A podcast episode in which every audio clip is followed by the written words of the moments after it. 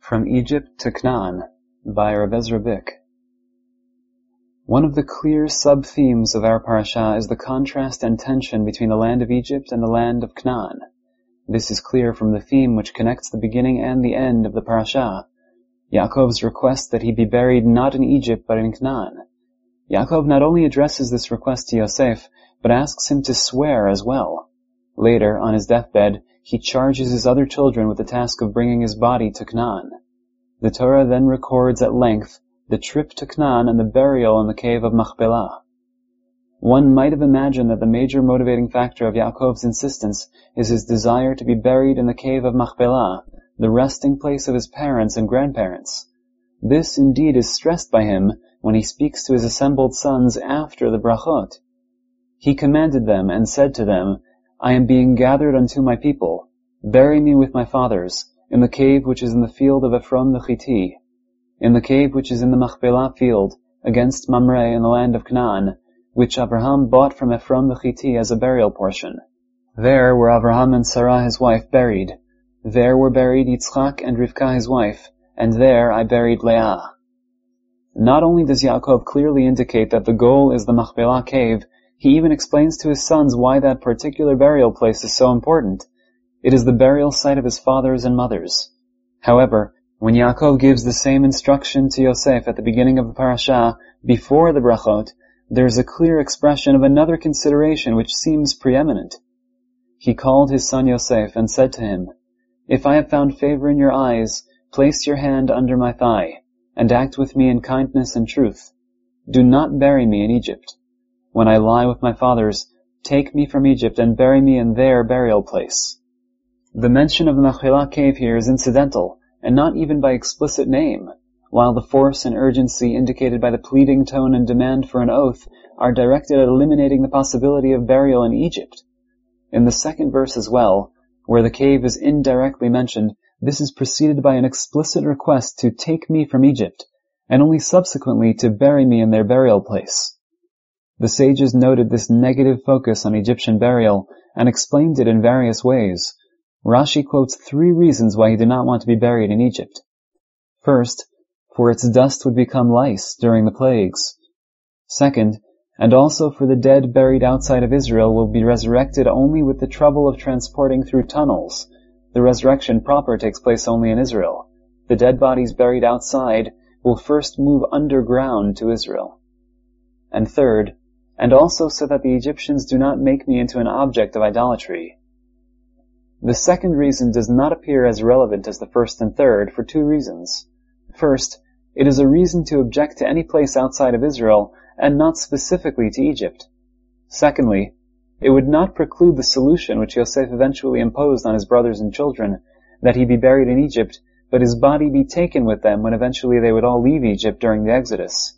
In fact, in our texts of Breshit Rabbah, this does not appear as an explanation why Yaakov asked Yosef not to bury him in Egypt, as the other two do, but an answer to the question, why do all the forefathers desire to be buried in the land of Israel? The special sensitivity of Yaakov regarding Egypt appears in another context as well.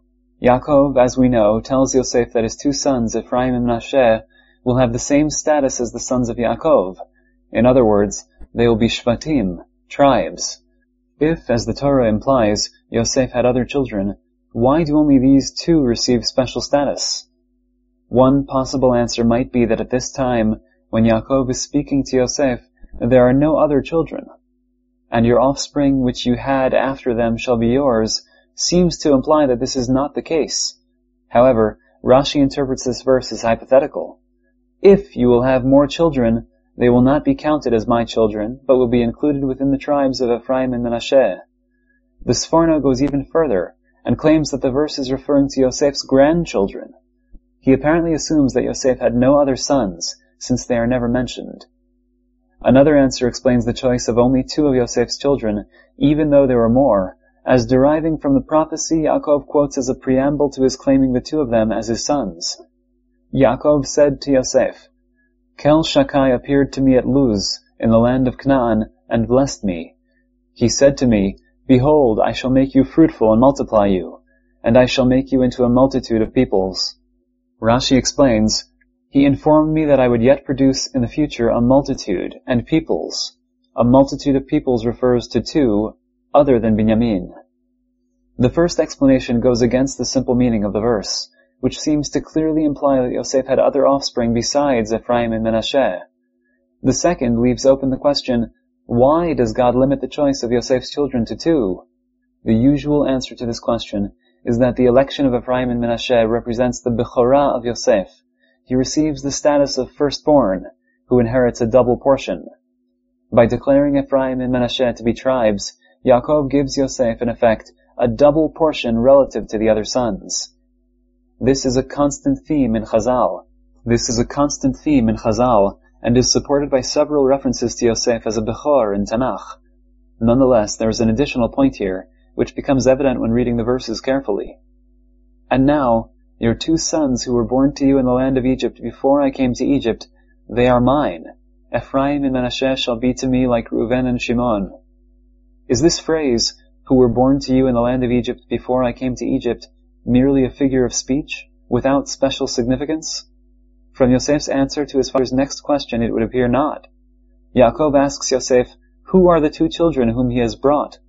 Yosef answers, These are my children, whom God has given me here. The Hebrew reads, Asher natanli Elokim bazeh. The last word, bazeh, literally means with this, and appears to be inexplicable. Rashi quotes the Midrash which explains that Yosef showed his ketubah to Yaakov. He was defending the legitimacy of his children. The pshat, however, as supported by the Targum, means here. Yosef was answering his father's stipulation. These are the children born in Egypt, as you defined it in your previous statement. These are the two, Ephraim and Menashe, who are to receive brachot as though they were the children of Yaakov, since they are the two who were born in the land of Egypt. In fact, the Midrash is building on this explanation as well, adding to the story of the Ketubah to understand the unusual choice of words to indicate geography. Why does Yosef have to prove the legitimacy of his children? because they were born in Egypt before his father came. Yosef was living as an Egyptian far from his father's house and ways, in a land which Chazal considered to be rife with licentiousness. Since these are the children who were born in the land of Egypt, Bazeh, it is important to stress that they were born from a legitimate union, Bazeh, with a Ketubah. Hence, the equation of Ephraim and Menashe with Reuven and Shimon is the equation of the children born in Egypt before Yaakov joined Yosef and the children born in Aram. Here again we see a special sensitivity to Egypt and its effect on Yaakov's house. What we do not yet understand in this case is what exactly the connection is between the Egyptian birth of the first two sons of Yosef and their election to the status of tribes of Israel. Let me bring one last case of Egyptian Canaanite tension, this time not only geographical, but personal political. After someone dies, a funeral is conducted. Yaakov's instructions are to bury him in the cave of Machpelah.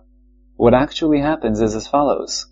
First, Yaakov at Yosef's orders is embalmed by Egyptian doctors. Second, Yaakov is mourned for 70 days by Egypt, including 40 days of embalming, for thus are the days of the embalming fulfilled.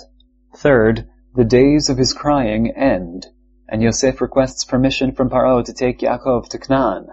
Fourth, Yosef takes Yaakov's body to Canaan, and all the elders of Egypt accompany him, as well as his father's house. Fifth, at a place called Goren Ha'atad, which is over the Jordan, Yosef conducts a mourning ceremony which attracts the attention of the Canaanites, who then call the place the Mourning of Egypt. Sixth, Yaakov is brought to the Machpelah cave by his sons as he had commanded them. What seems to be taking place here is two parallel mourning rites, one by Egypt and one by the house of Yaakov. First, Yaakov's body is embalmed in the Egyptian manner, according to Egyptian rites. Embalming in Egypt is not only or even mostly a practical means of preserving, but rather a religious ritual designed to ensure the existence of the dead in the netherworld. This is hinted here by the phrase, for thus are the days of the embalming fulfilled, which has a ritualistic tone to it. Forty days is what the prescribed ritual calls for. The body is then transported to Canaan by Yosef, who is accompanied by Paro's servants and elders, and only secondarily by his own family. Finally, a great ceremony is held, which is identified by the local inhabitants as the mourning of Egypt. At this point, The Torah states, And his sons did for him exactly as he had commanded them. This verse is a typical introduction verse, which should precede a description of what they did. In fact, the next verse states, His sons carried him to the land of Egypt and buried him in the cave of the Machpelah field. The Torah clearly differentiates between all that took place between Yaakov's death and this point, which is not included in as he commanded them, and what follows. The sons of Yaakov were not involved in the embalming, the seventy days, or the mourning at Goren Ha'atad. A different ritual begins at this point, one according to Yaakov's instructions. In other words, Jewish ritual takes over after the end of the Egyptian ritual. There is an undercurrent of conflict here. The Egyptians seem to be claiming Yaakov as one of their own. It is clear from the way Yosef has to go and ask permission of Paro, using the oath he swore to his father to convince the king to agree, that there is an assumption that Yaakov is supposed to be buried in Egypt. Paro agrees, but only because of the oath. Paro said, Go up and bury your father as he made you swear. Even so, although the burial will not be in Egypt, Paro sends the Egyptian court along and eventually they conduct what can only be described as a state funeral. The spectators exclaim, This is a heavy mourning of Egypt. The location of the Egyptian funeral receives a name forever implanting it in the minds of all as a national site of mourning. What the Egyptians are doing is adopting Yaakov and making him an Egyptian national hero. The sons of Yaakov patiently or perhaps helplessly wait. For reasons which are unclear, the Egyptian entourage does not cross the Jordan River. As soon as Yaakov crosses into the land of Canaan, the Egyptian character of the funeral disappears. Canaan is not subject to Egyptian assimilation. Now Yaakov's instructions are paramount, and the sons act exactly as he commanded, burying him in the grave of his fathers. In other words, returning him to the Jewish heritage and rescuing him, as it were, from the Egyptian embrace. It is noteworthy that Yosef told Paro that he was required by the oath to bury Yaakov in the grave which Yaakov had dug for himself in the land of Canaan, but did not mention anything about the fact that it was the grave of Yaakov's forefathers. When Yaakov is buried there, the verse emphasizes once again that this is the cave bought by Abraham to be an achuzat kever, not just a grave of Yaakov, but a family cemetery. Abraham bought this piece of land from Ephron the Chiti, and it was to some extent already Jewish national land. It had already, as Yaakov emphasized in his request of the sons, been turned into historical national territory, for it had been paid for and generations of Abraham's family had been buried there. Yaakov fears that after his death, Egypt will attempt to take over his identity. Egypt represents for Israel the power of assimilation, the imperial power that would swallow up the Jews. When the Exodus takes place, Moshe tells the Jews, But God took you and brought you out of the iron furnace, out of Egypt. Chazal express this fear when they state that the redemption came about because the Jews did not change their names, clothing, or language. Egypt is a melting pot.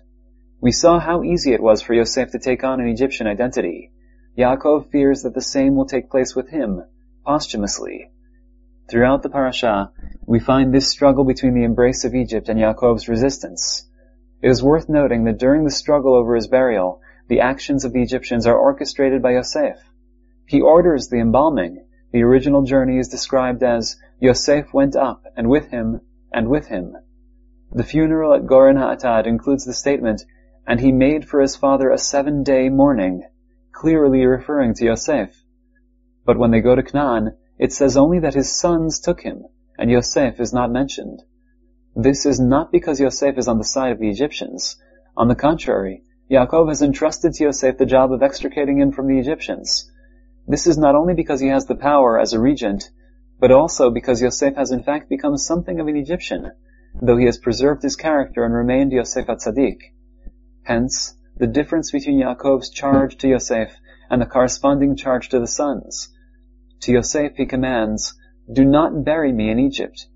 Yosef is in charge of maneuvering the Egyptians in such a way that Yaakov is not physically attached to Egyptian soil and thereby adopted by the Egyptian nation.